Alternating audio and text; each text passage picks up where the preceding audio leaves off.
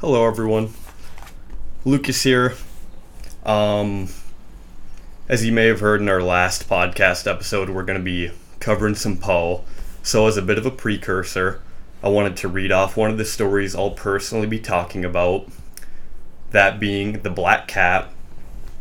And uh, I've kind of always wanted to do this with different stories we've been covering, but they're usually really long or they aren't in the public domain like all of Poe's stuff is because uh, I'm not sure how the laws work exactly, but after a hundred years of someone dying, I'm pretty sure everything's out there in the open to be, you know, read or whatever. You could probably publish your own book of Poe stories if you wanted to, and you wouldn't catch any like legal flack. I'm pretty sure is how that works. So why not give that a try? Anyway, one of the two stories I'm going to be covering is The Black Cat. I hadn't heard of this story before reading it, but I recently acquired a collection of short stories by him, and I thought this one was kind of appropriate because I myself have a black cat who is attempting to chew at my microphone cable as I speak right now.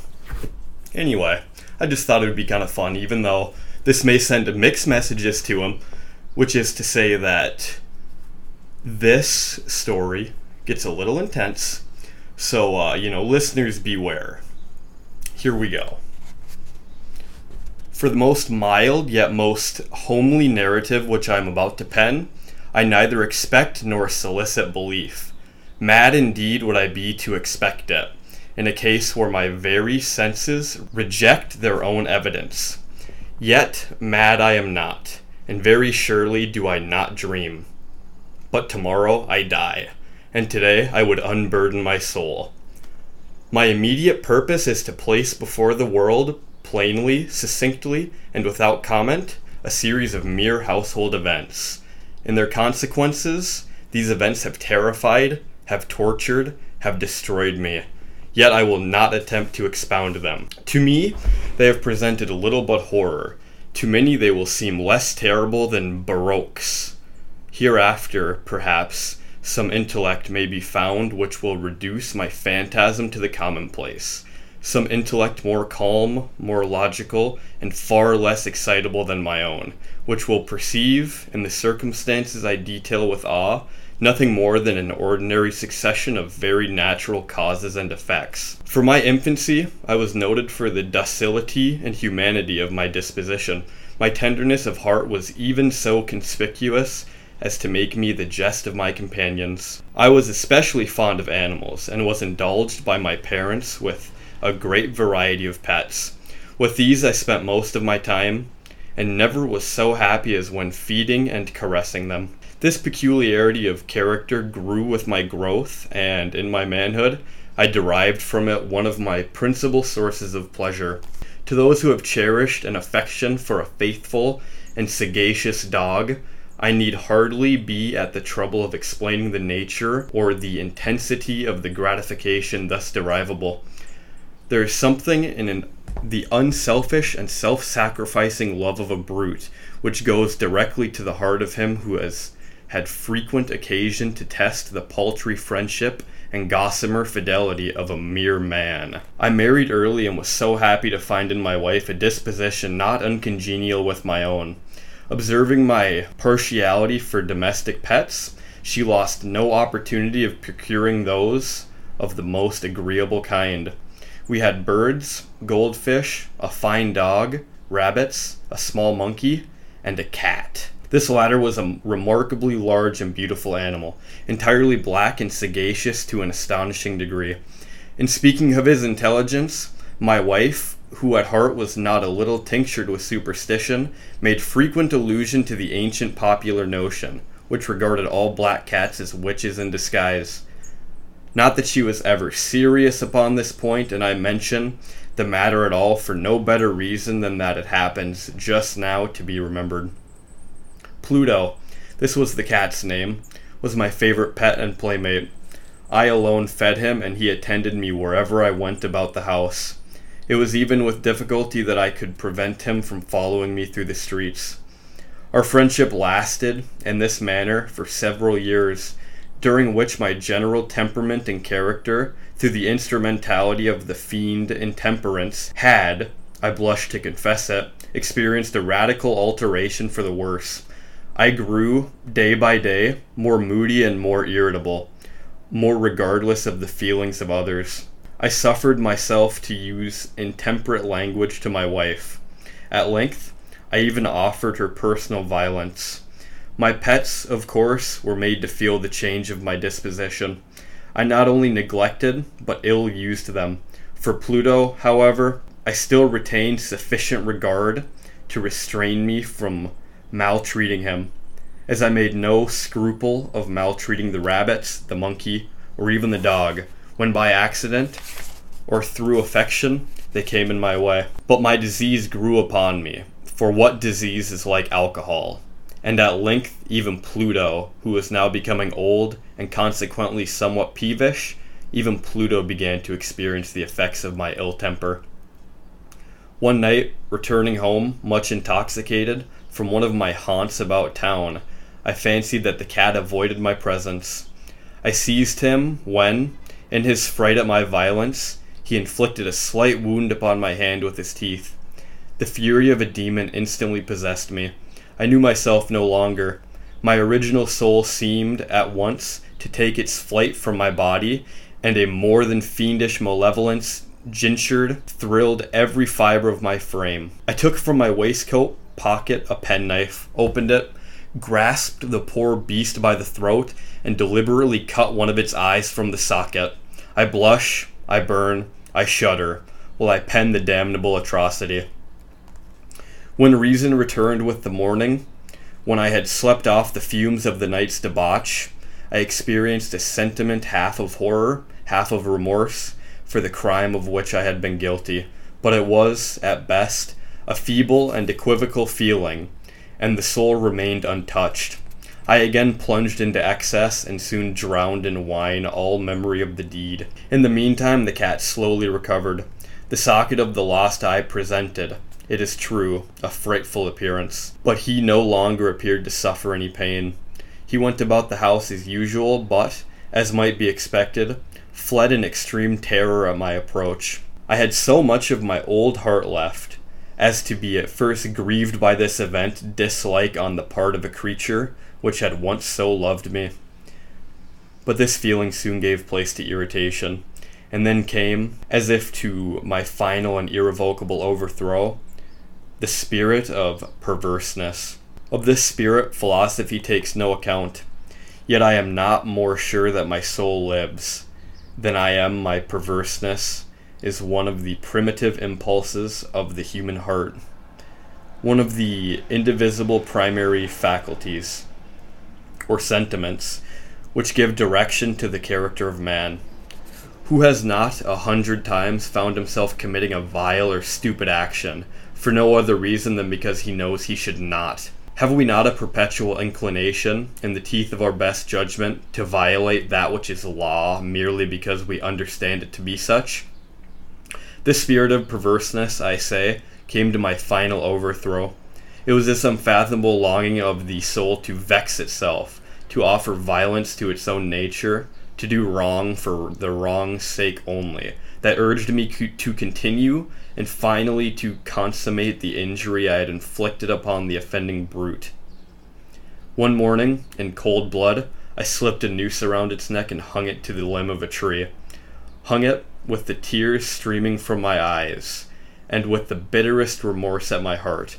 Hung it because I knew that it had loved me, and because I felt it had given me no reason of offense hung it because I knew that in doing so, I was committing a sin, a deadly sin that would so jeopardize my immortal soul as to place it, if such a thing were possible, even beyond the reach of the infinite mercy of the most merciful and most terrible God. On the night of the day on which this most cruel deed was done, I was aroused from sleep by the cry of fire. The curtains of my bed were in flames. The whole house was blazing. It was with great difficulty that my wife, a servant, and myself made our escape from the conflagration. The destruction was complete. My entire worldly wealth was swallowed up, and I resigned myself thenceforth to despair. I am above the weakness of seeking to establish a sequence of cause and effect between the disaster and the atrocity, but I am detailing a chain of facts and wish not to leave even a possible link imperfect. On the day succeeding the fire, I visited the ruins. The walls, with one exception, had fallen in. This exception was found in a compartment wall, not very thick, which stood about the middle of the house, and against which had rested the head of my bed. The plastering had here, in great measure, resisted the action of the fire, a fact that I attributed to its having been recently spread. About this wall, a dense crowd were collected, and many persons seemed to be examining a particular portion of it with every minute and eager attention. The words strange, singular, and the other similar expressions excited my curiosity. I approached and saw, as if graven in bas relief upon the white surface, the figure of a gigantic cat. The impression was given with an accuracy truly marvelous. There was a rope about the animal's neck. When I first beheld this apparition, for I could scarcely regard it as less, my wonder and my terror were extreme. But at length, reflection came to my aid. The cat, I remembered, had been hung in the garden adjacent to the house. Upon the alarm of fire, this garden had been immediately filled by the crowd, by someone of whom the animal must have been cut from the tree and thrown, through an open window, into my chamber. This had probably been done with the view of arousing me from sleep. The falling of the other walls had compressed the victim of my cruelty into the substance of the freshly spared plaster, the lime of which, with the flames and the ammonia from the carcass, had then accomplished the portraiture as I saw it. Although I thus readily accounted to my reason, if not altogether to my conscience, for the startling fact just detailed, it did not the less fail to make a deep impression upon my fancy. For months I could not rid myself of the phantasm of the cat, and, during this period, there came back in my spirit a half sentiment that seemed, but was not, remorse. I went so far as to regret the loss of the animal, and to look about me, among the vile haunts which I now habitually frequented, for another pet of the same species and of somewhat similar appearance with which to supply its place. One night, as I sat, half stupefied in a den of more than infamy, my attention was suddenly drawn to some black object reposing upon the head of one of the immense hogsheads of gin or of rum which constituted the chief furniture of the apartment.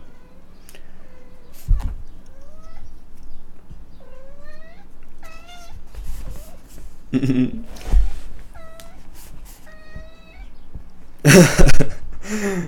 had been looking steadily at the top of this hogshead for some minutes, and what now caused me surprise was the fact that I had not sooner perceived the object thereupon. I had been looking steadily at the top of this hogshead for some minutes, and what now caused me surprise was the fact that I had not sooner perceived the object thereupon. I approached it and touched it with my hand. It was a black cat, a very large one, fully as large as Pluto and closely resembling him in every respect but one. Pluto had not a white hair upon any portion of his body, but this cat had a large, although indefinite splotch of white, covering nearly the whole region of the breast. Upon my touching him, he immediately arose, purred loudly, rubbed against my hand, and appeared delighted with my notice. This then was the very creature of which I was in search. I at once offered to purchase it of the landlord, but this person made no claim to it, knew nothing of it, had never seen it before. I continued my caresses, and when I was prepared to go home, the animal evinced a disposition to accompany me. I permitted it to do so, occasionally stooping and patting it as I proceeded. When I reached the house, it domesticated itself at once, and became immediately a great favorite with my wife. For my own part, I soon found a dislike to it arising within me. This was just the reverse of what I had anticipated, but I knew not how much or why it was. Its evident fondness for myself rather disgusted and annoyed me. By slow degrees, these feelings of disgust and annoyance rose into bitterness of hatred. I avoided the creature, a certain sense of shame and the remembrance of my former deed of cruelty, preventing me from physically abusing it. I did not, for some weeks, strike or otherwise violently ill use it, but gradually, very gradually, I came to look upon it with unutterable loathing, and to flee silently from its odious presence, as from the breath of a pestilence. What added, no doubt, to my hatred of the beast was the discovery on the morning after I brought it home that, like Pluto, it had been deprived of one of its eyes. This circumstance, however, only endeared it to my wife, who, as I have already said, possessed in a high degree that humanity of feeling which had once been my distinguishing trait, and the source of many of my simplest and purest pleasures. With my aversion to this cat, however, my partiality for myself seemed to increase. It followed my footsteps with a pertinency which would be difficult to make the reader comprehend. Whenever I sat, it would crouch beneath my chair, or spring upon my knees, covering me with its loathsome caresses. If I rose to walk, it would get between my feet and thus nearly throw me down, or fastening its long and sharp claws in my dress, clamber in this manner to my breast. At such times, although I longed to destroy it with a blow, I was yet withheld from so doing, partly by the memory of my former crime, but chiefly, let me confess it at once, by absolute dread of the beast. This dread was not exactly a dread of physical evil, and yet I should be at a loss of how otherwise to define it. I am almost ashamed to own, yes, even in this felon's cell, I am almost ashamed to own that the terror and horror with which the animal inspired me had been heightened by one of the merest chimeras it would be possible to conceive. My wife had called my attention, more than once, to the character of the mark of white hair, of which I have spoken, and which constituted the sole visible difference between the strange beast and the one I had destroyed. The reader will remember that this mark, although large, had been originally very indefinite, but by slow degrees, degrees nearly imperceptible, and which for a long time my reason struggled to reject as fanciful, it had at least assumed a rigorous distinctness of outline. It was now the representation of an object that I shudder to name and for this above all I loathed and dreaded, and would have rid myself of the monster had I dared. It was now, I say, the image of a hideous, of a ghastly thing, of the gallows. Oh, mournful and terrible engine of horror and of crime, of agony and of death. And now was I indeed wretched beyond the wretchedness of mere humanity, and a brute beast whose fellow I had contemptuously destroyed. A brute beast to work out for me, for me, a man fashioned in the image of the high God, so much of insufferable woe. Alas, neither by day nor by night knew I the blessing of rest any more. During the former, the creature left me no moment alone, and in the latter, I started hourly from dreams of unutterable fear to find the hot breath of the thing upon my face and its vast weight, an incarnate nightmare that I had no power to shake off, incumbent eternally upon my heart. Beneath the pressure of torments such as these, the feeble remnant of the good within me succumbed. Evil thoughts became my sole intimates, the darkest and most evil of thoughts. The moodiness of my usual temper increased the hatred of all things and of all mankind, while from the sudden, frequent, an ungovernable outburst of a fury to which I now blindly abandoned myself, my uncomplaining wife, alas, was the most usual and the most patient of sufferers. One day she accompanied me upon some household errand into the cellar of the old building which our poverty compelled us to inhabit. The cat followed me down the steep stairs and, nearly throwing me headlong, exasperated me to madness. Uplifting an axe, and forgetting in my wrath the childish dread which had hitherto stayed my hand, I aimed a blow at the animal, which, of course, would have been proved instantly fatal had it descended as I wished. But this blow was arrested by the hand of my wife. Goaded by the interference into a rage more than demoniacal, I withdrew my arm from her grasp and buried the axe in her brain. She fell dead upon the spot without a groan. The hideous murder accomplished, I set myself forthwith, and with entire deliberation, to the task of concealing the body. I knew that I could not remove it from the house, either by day or by night, without the risk of being observed by the neighbors. Many projects entered my mind. At one period, I thought of cutting the corpse into minute fragments and destroying them by fire. At another, I resolved to dig a grave for it in the floor of the cellar. Again, I deliberated about casting it in the wall in the yard, about packing it in a box as if merchandise with the usual arrangements, and so getting a porter to take it from the house. Finally, I hit upon what I considered a far better expedient than either of these. I determined to wall it up in the cellar, as the monks of the Middle Ages are recorded to have walled up their victims. For a purpose such as this, the cellar was well adapted. Its walls were loosely constructed and had lately been plastered throughout with a rough plaster, which the dampness of the atmosphere had prevented from hardening. Moreover, in one of the walls was a projection caused by a false chimney or fireplace that had been filled up and made to resemble the rest of the cellar. I made no doubt that I could readily displace the bricks at this point, insert the corpse, and wall the hole up as before, so that no eye could detect anything suspicious. And in this calculation, I was not deceived. By means of a crowbar, I easily dislodged the bricks, and, having carefully deposited the body against the inner wall, I propped it in that position, while with little trouble I relaid the whole structure as it originally stood. Having procured mortar, sand, and hair, with every possible precaution, I prepared a plaster which could not be distinguished from the old, and with this I very carefully went over the new brickwork. When I had finished, I felt satisfied that all was right. The wall did not present the slightest appearance of having been disturbed. The rubbish on the floor was picked up with the minutest care. I looked around triumphantly and said to myself, Here at least, then my labor has not been in vain. My next step was to look for the beast which had been the cause of so much wretchedness, for I had at length firmly resolved to put it to death. Had I been able to meet with it at the moment, there could have been no doubt of its fate. But it appeared that the crafty animal had been alarmed at the violence of my previous anger and forbore to present itself in my present mood.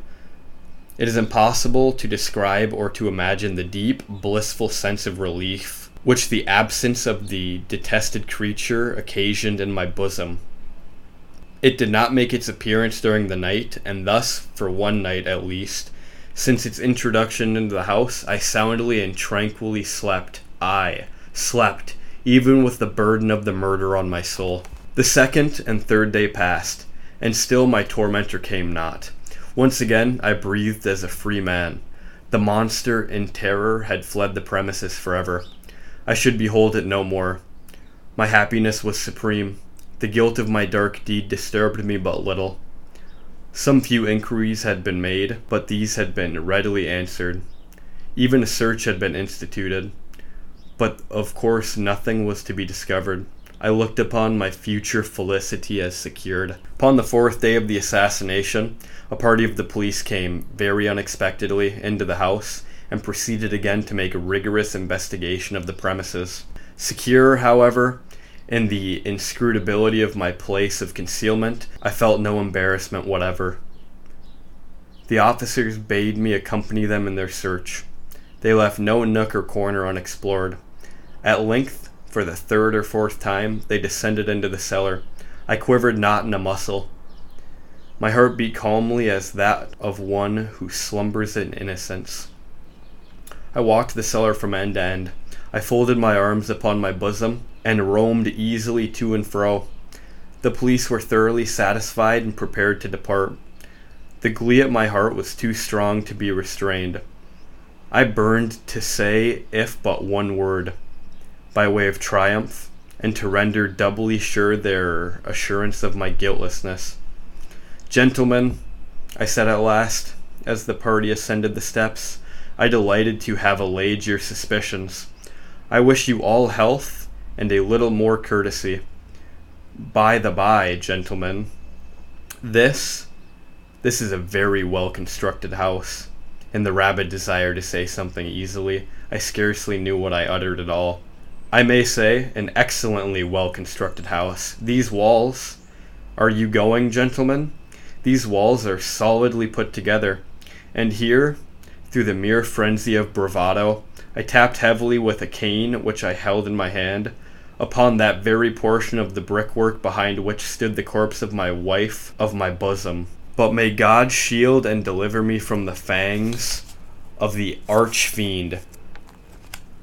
No sooner had the reverberation of my blows sunk into silence than I had answered by a voice from within the tomb, by a cry, at first muffled and broken like the sobbing of a child, and then quickly swelling into one long, loud, and continuous scream, utterly anomalous and inhuman, a howl, a wailing shriek, half of horror and half of triumph, such as might have arisen out of hell.